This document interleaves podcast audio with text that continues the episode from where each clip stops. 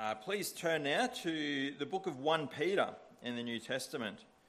Uh, we're going to be reading verses 1 through to 12 this morning.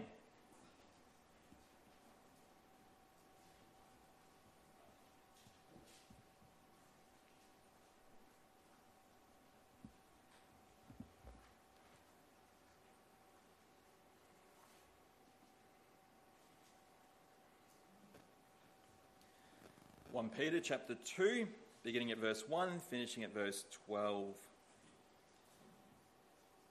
Therefore, laying aside all malice, all deceit, hypocrisy, envy, and all evil speaking, as newborn babes desire the pure milk of the word, that you may grow thereby, if indeed you have tasted that the Lord is gracious. Coming to him as a living stone, coming to, oh, coming to him as to a living stone, rejected indeed by men, but chosen by God and precious. You also, as living stones, are being built up a spiritual house, a holy priesthood, to offer up spiritual sacrifices acceptable to God through Jesus Christ. Therefore, it is also contained within the scripture Behold, I lay in Zion a chief cornerstone, elect, precious, and he who believes on him will by no means be put to shame. Therefore, to you who believe, he is precious but to those who are disobedient.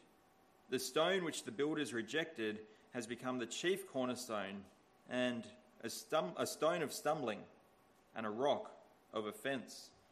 They stumble, being disobedient to the word to which they, they also were appointed.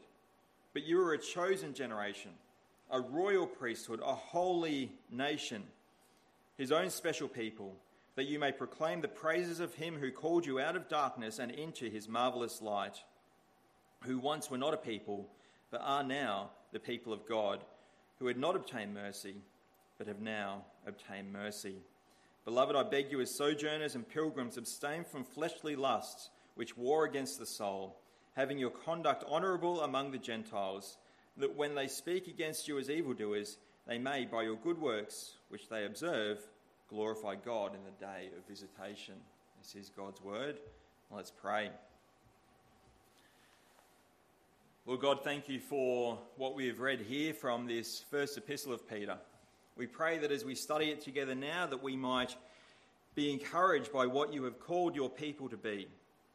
And this comes with a level of challenge for us as well, a role for us to take up, a role for us to serve you well in.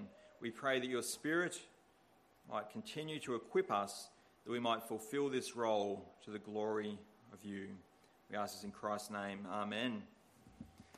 All right, so today, as I said before, is what we call Reformation Sunday. It's the Sunday closest to the 31st of October every year, and it has been for 505 years now. Uh, Reformation Day is when Martin Luther, a former Roman Catholic priest, uh, posted I don't think I can say nailed with confidence after conversation this morning, posted uh, on the church doors in the, uh, the German town of Wittenberg 95 theses, areas where the Roman Catholic Church had strayed from God's word. The Reformation was about reforming the church, bringing the church back to alignment with what God's word actually said, laying aside traditions of men that had crept in and saying, What does the Bible actually say. Now, that might be a simplistic way of looking at the Reformation, but at its core, that's really what was going on. Today, we have just read 1 Peter chapter 2, verses 1 to 12. Now, we're not going to be working through everything in here. This is a little bit different than what I would normally do for a sermon. What we're doing today is we're focusing on the nation of priests, this, this holy priesthood, a, a nation that God has called for himself. We need to understand as we do this what the priesthood is. But we need to look at God's word and be guided by God's word to understand what this is all about. Now, Peter here is writing in New Testament times, after Christ has completed all the requirements of the law. Perhaps when we hear that there is a, a royal priesthood today, a nation of priests today, you might be wondering what that's all about. We might think of the priests as uh, old men with big beards who wore the, the phylacteries and the tassels and all those things to remind them of God's word. Uh, the phylacteries are little boxes, they wrote the law in really, really tiny script to manage to fit it in. If it was my handwriting, it would be bad enough in big script, let alone what they were doing. They had God's law on their forehead, they had God's word on their wrists, they had the tassels to remind them of God's goodness to them. And we might go, well, what does that mean for us today? We're talking about priests, that's our image of the priest. What on earth is going on? Because I don't see any phylacteries here today. I might see some tassels, I'm not sure, I'm not looking too closely. But it, it's not really what we're used to. As we start thinking about priests in the Old Testament or priests in, in the Bible, we might be aware of a downward spiral that the priests were on. They, they start off okay, but they get worse and worse and worse to the time where we get to uh, the book of Malachi, where they're offering up blind sheep as sacrifices to God. It, it's horrific because God said the sacrifice meant to be spotless, blemishless lambs we may not, might not have a good image in our heads of what priests are. So we're told today in 1 Peter chapter 2 that you are a nation of priests. This is all believers are part of a nation of priests. might be going, maybe we don't want to be part of that. Maybe we are not sure what's going on here.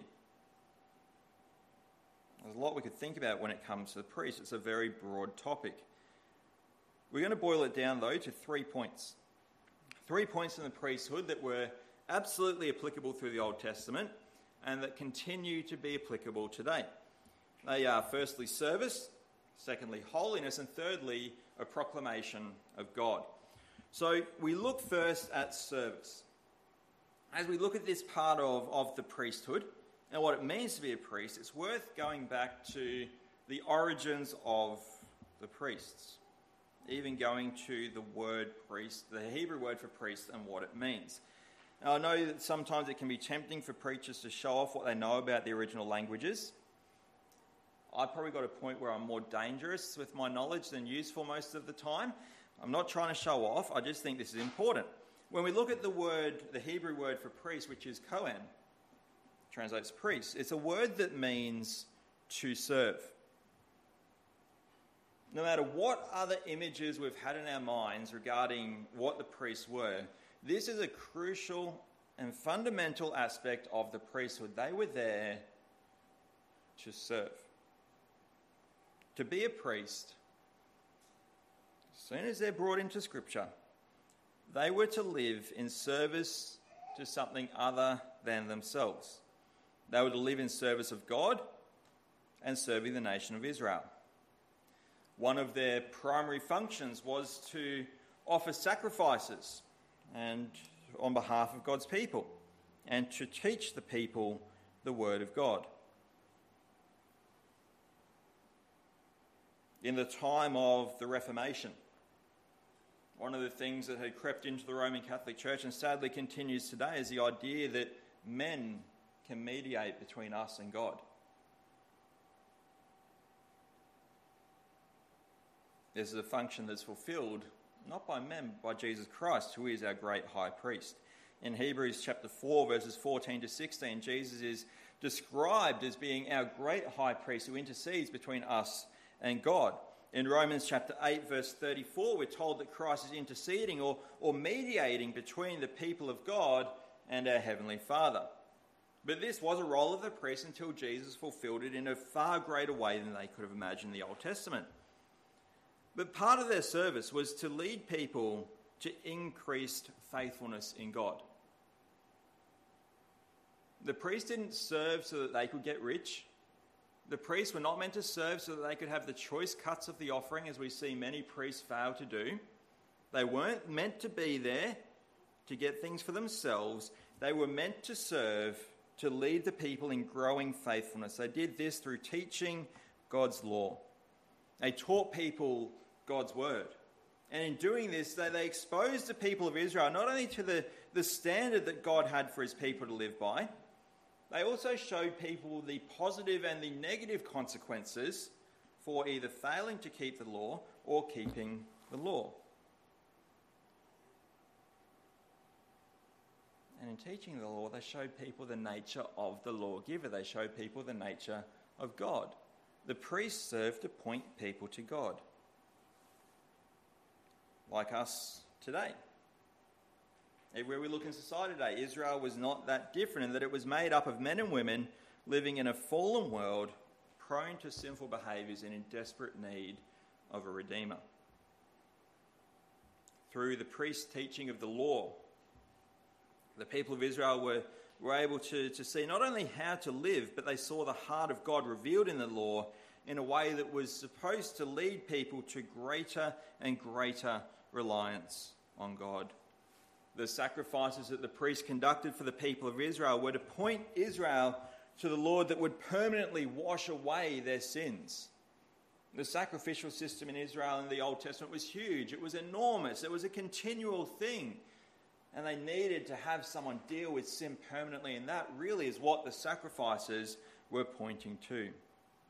Now, while these things were specific functions of the Levitical priests, those who were descended from, from Aaron, of the house of Levi in the Old Testament, there's a sense in which this applied to Israel as a nation as well. They're, they're living lives of service to God.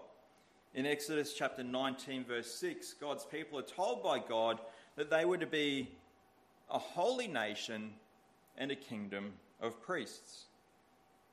This echoes a promise that God gave to Abraham way back in the book of Genesis that his descendants and his descendants, uh, he and his descendants who followed after him, would be a blessing to the nations.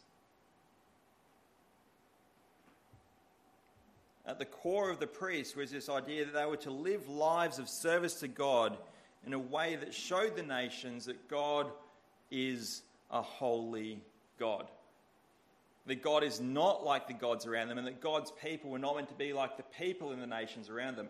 That God's people were meant to be separate and holy, just as God alone is holy.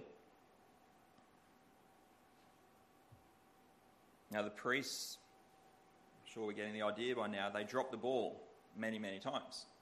But this was a standard that God set. And it's in this standard being set that the priesthood is continued today in setting the example of what true worship to the Lord God Almighty looks like through pointing people to God through His Word. In this regard, the priesthood, you could say, very much continues to this day. But it's not the Levitical priesthood of the Old Testament where it depends on genealogy. Are you descended from Aaron? Do you belong to the house of Levi? Another thing we read in the book of Hebrews is that, that Jesus Christ is one after the order of Melchizedek a different order, a better order of priesthood, a greater order. And he, in that order, is our great high priest. We serve under him. Peter says to the people here that he's writing to in 1 Peter chapter 2 that we are chosen. We are not accidental Christians.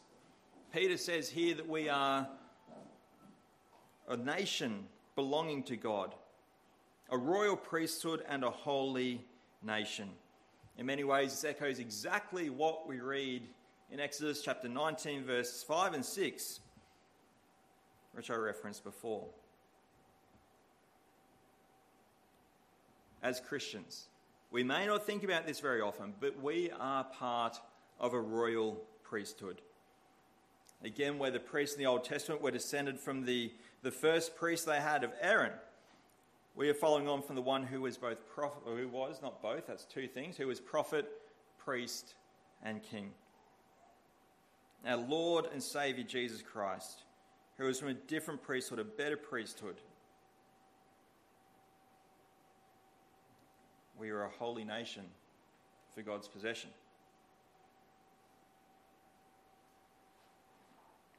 A fundamental thing of what it is to live for God to be part of this, to be saved from sin and belong to God, is that we live lives serving God. Taking guidance from Scripture, not from the horoscopes, certainly not from the horoscopes, not from the financial forecasts we read about, not from whatever the interest rates are doing, not from any of those things. We take our guidance in life from God and His Word. We serve God faithfully we point people to our Lord God Almighty. We are a holy nation for God's possession. As God is holy, his people are meant to be holy. And this brings us into our second point where we look at holiness. Now, this is really why we read Leviticus 11, particularly verses 44 and 45. Now, we could have just read them, but that would have taken it way out of context. And yes, we put up with the creepy, crawly things. This is part of it. Holiness, personal and corporate holiness. And this is another thing outlined for the priests in the Old Testament. Leviticus 11, 44 and 45. Let me turn there and read these verses for us again. For I am the Lord your God. You shall therefore consecrate yourselves, and you shall be holy, for I am holy. Neither shall you defile yourselves with any creeping thing that creeps on the earth, for I am the Lord who brings you up out of the land of Egypt to be your God. You shall therefore be holy, for I am holy. You shall be holy, for I am holy. That is a huge challenge laid down to us. And it's a thing we read not just in Leviticus 11 44 and 45, we read that in the book of Deuteronomy as well. We see it coming out when God speaks to the people in Deuteronomy of the need that they have to circumcise their hearts. We see it in Thessalonians, the first book of Thessalonians, where Paul writes to the church there and says that they are to be holy. It's a high calling, it's a challenging thing to be holy. But this is a, com- a repeated command given in Scripture. And it's a command not just for groups like we gathered as today, it's a command for each one of us personally. As a church reading this, we should go, is our conduct holy before God? And when I go about my day to day work life, when I go to school, when I'm at home, whether that be as a father, or a mother or a grandmother or a grandfather or a child or a brother or sister or uncle or auntie, am I living in holiness? Now, we could go through a whole heap of things as to what holiness is, but I think if you go through uh, the start of 1 Peter 2, I wasn't sure whether to include this, but I think it's good. Let's just flip these things. Therefore, laying aside, so putting these things aside is how we live in holiness, and we should have not just put these things aside, but adopt the opposites of them. Therefore, laying aside all malice, all deceit, hypocrisy, envy, all evil speaking. Put those things aside. Those things are not holy. The opposite of those things is holiness. We need to keep that in mind. Holiness is something for each one of us to be mindful of.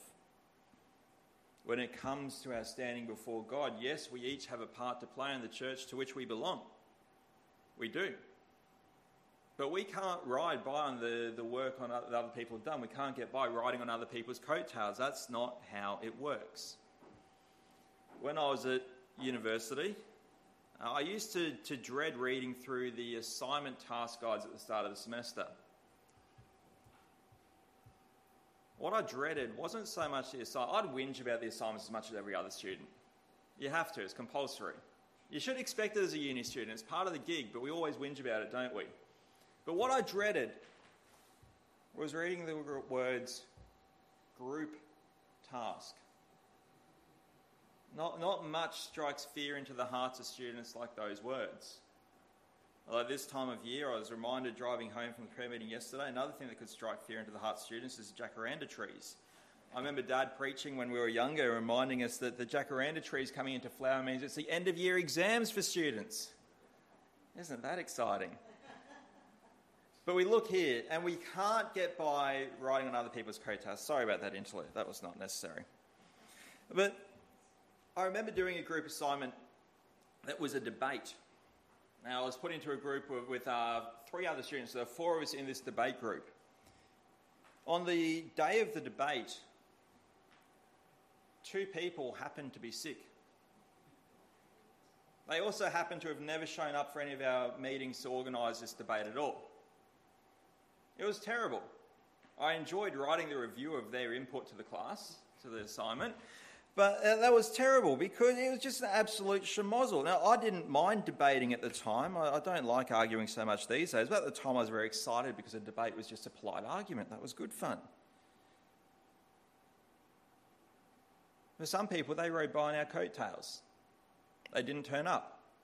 We'd done the work. They didn't get a full grade because of their lack of attendance or lack of participation. They still got some credit for it. When it comes to holiness before God, we cannot ever expect it to be like that. We can't say, Yes, I had an opportunity to be involved in evangelism, but I thought somebody else at church had it covered, so I didn't do it. I could have sat down and, asked somebody how their week was going, but someone else was talking to them, so that, that, that covered. I know they're going through a hard time. I didn't call them or text them during the week. Somebody else did it. That's good. Are we really living in holiness if we're not living up to God's standard for us? And holiness, of course, goes far more than that. It talks about hypocrisy, deceit, malice, envy, evil speaking, these sorts of things. We can't expect that because somebody else might be trusting God that we are okay. Kids, particularly for you.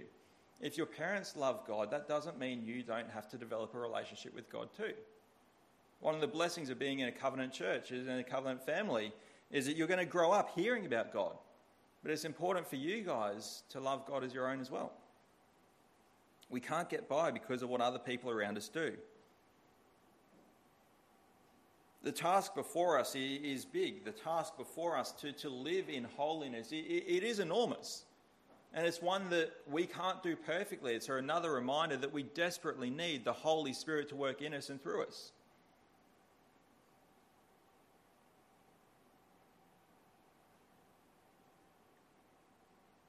And what it comes down to is we either have the Holy Spirit increasing our holiness or we don't. There's no middle ground.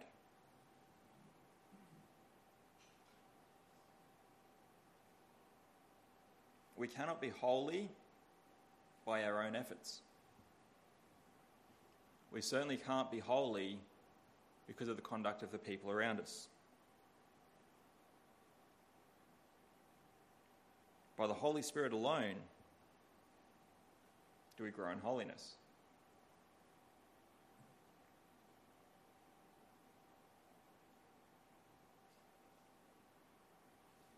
For those in the Old Testament, it was a matter of whether they had faith that God truly would send that promised Redeemer, that the Messiah would come and free Israel from their captivity of sin, that he would be their God and that they would worship him faithfully in spirit and truth. For us, we look back at that and say, do we truly believe in Jesus Christ as our Lord and Saviour?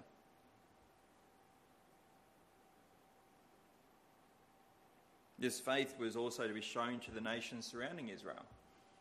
By Abraham and his descendants being a blessing to the nations around them, it wasn't just that they were nice people they were to show the people around them what it meant to trust God and live in covenant faithfulness to God.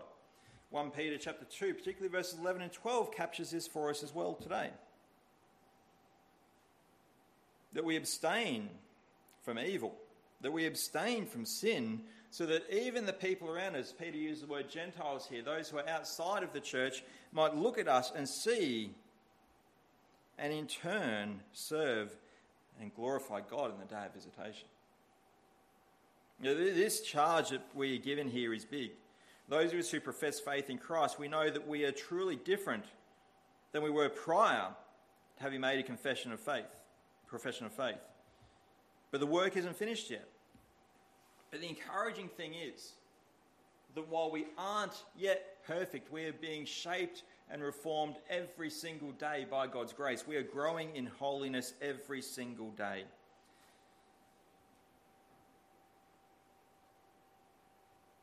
This should remind us of the words of Galatians 5 that we need to keep in step with the Spirit so that we might be increasingly holy. Not in an uppity way, not in a I'm better than you, thumb our nose at people way, but holiness that increases our service, our service to God and to our fellow man. And finally, we see the need to proclaim God. Now, I have left this to last, uh, but it's not really last because we've been touching on this the whole way through.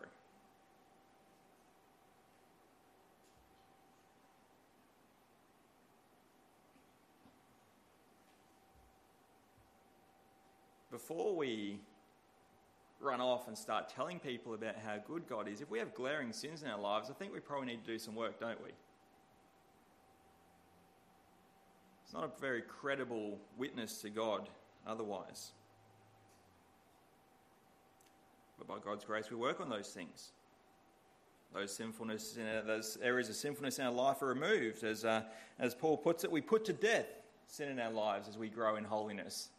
And having grown in holiness and continuing to grow in holiness, not being perfect, but continuing to grow in holiness, we go and we proclaim God. In 1 Peter chapter 2, verse 9, we see a very, very specific charge given to us to proclaim the excellencies of him who called you out of darkness and into his marvelous light. We use words of goodness a lot, don't we? But I don't think we've overused the word excellencies, and I like it. I'm talking to people, I'll say, that's fantastic, that's great, that's brilliant, but excellencies is something different. At least in my vocabulary, it's not really there. And I'm glad in a lot of ways because the excellencies of God are more than just things we see around us that are good or fantastic. This is perfection. See, what we do here when we proclaim God is we proclaim the excellencies of Him who called you out of darkness and into His marvelous light. Again, go back to the start of 1 Peter chapter 2. We see things there that exhibit darkness. We've been called out of that, removed out of that. Colossians writes, uh, Paul writes in Colossians about this as well. Been called out of that. This is, ex- is not an exhaustive sentence here, but the picture here is huge. Do we declare the excellencies of God? Think about what God has done. He is the creator. He is the one who holds all things together. He is the one who has saved us from sin. He is the one who saved us from sin, brought us into his family, and has given us a productive, useful job to do.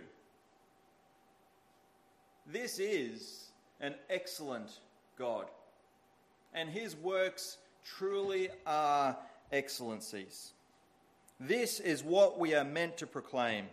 This is what we are meant to tell people. We are meant to tell people about the God who brought the whole universe into being simply by speaking. This is God whose love for mankind has been evident even in creation. Think about how God acted in creation. Not only was mankind the pinnacle of creation, but God demonstrated an extra and a special care for people by, before forming Adam and Eve, making the Garden of Eden. In all of his good creation, he even made an even more good place for Adam and Eve to live. This is God who is gracious and patient and merciful. We're meant to tell people that God is these things. He did not wipe mankind out after our first sin, which he would have had every right to do. This is God who promised salvation. This is God who, despite his priests' continued misrepresentation of himself to the people and the nations watching, still sent his Son as the means of salvation that he might redeem us. This is God. God, who the second person of the Trinity died on the cross in my place for my sins and your sins if you believe in him. To be part of a nation of priests does mean that we live lives serving God and serving others it does mean that we strive to reach that lofty standard of holiness, and that drives us to asking God to get us to that point because we cannot get there on our own. And to be part of this nation of priests means to continue to declare the excellencies of God who has called us out of darkness and into his light. This is what Scripture calls us to do. Martin Luther and the other reformers, they, they saw this in Scripture. And when they saw it, they did something that we should take note of. They didn't just read it and say, huh, that's a fun fact to keep to myself.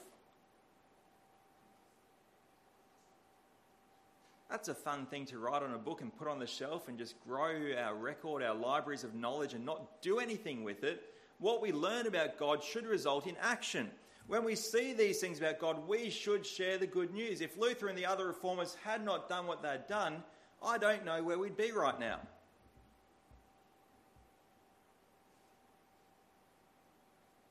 To proclaim the good news of God isn't just for those big names in history, though. We are a nation of priests. We have a rich heritage going back not only to the reformers, but way before then as well. We have a God who has saved us, who calls us his own. So, what do we do? We serve in holiness. We serve in holiness and we proclaim the gospel to people in the church and to those outside of the church who desperately need to hear the message of Jesus Christ, the Saviour. Don't tell people your version, though. That's what the reformers had a problem with. That's what we should have a problem with. Don't tell people just the parts that make you comfortable. Tell them what the Bible says. And don't hold back. Let's pray.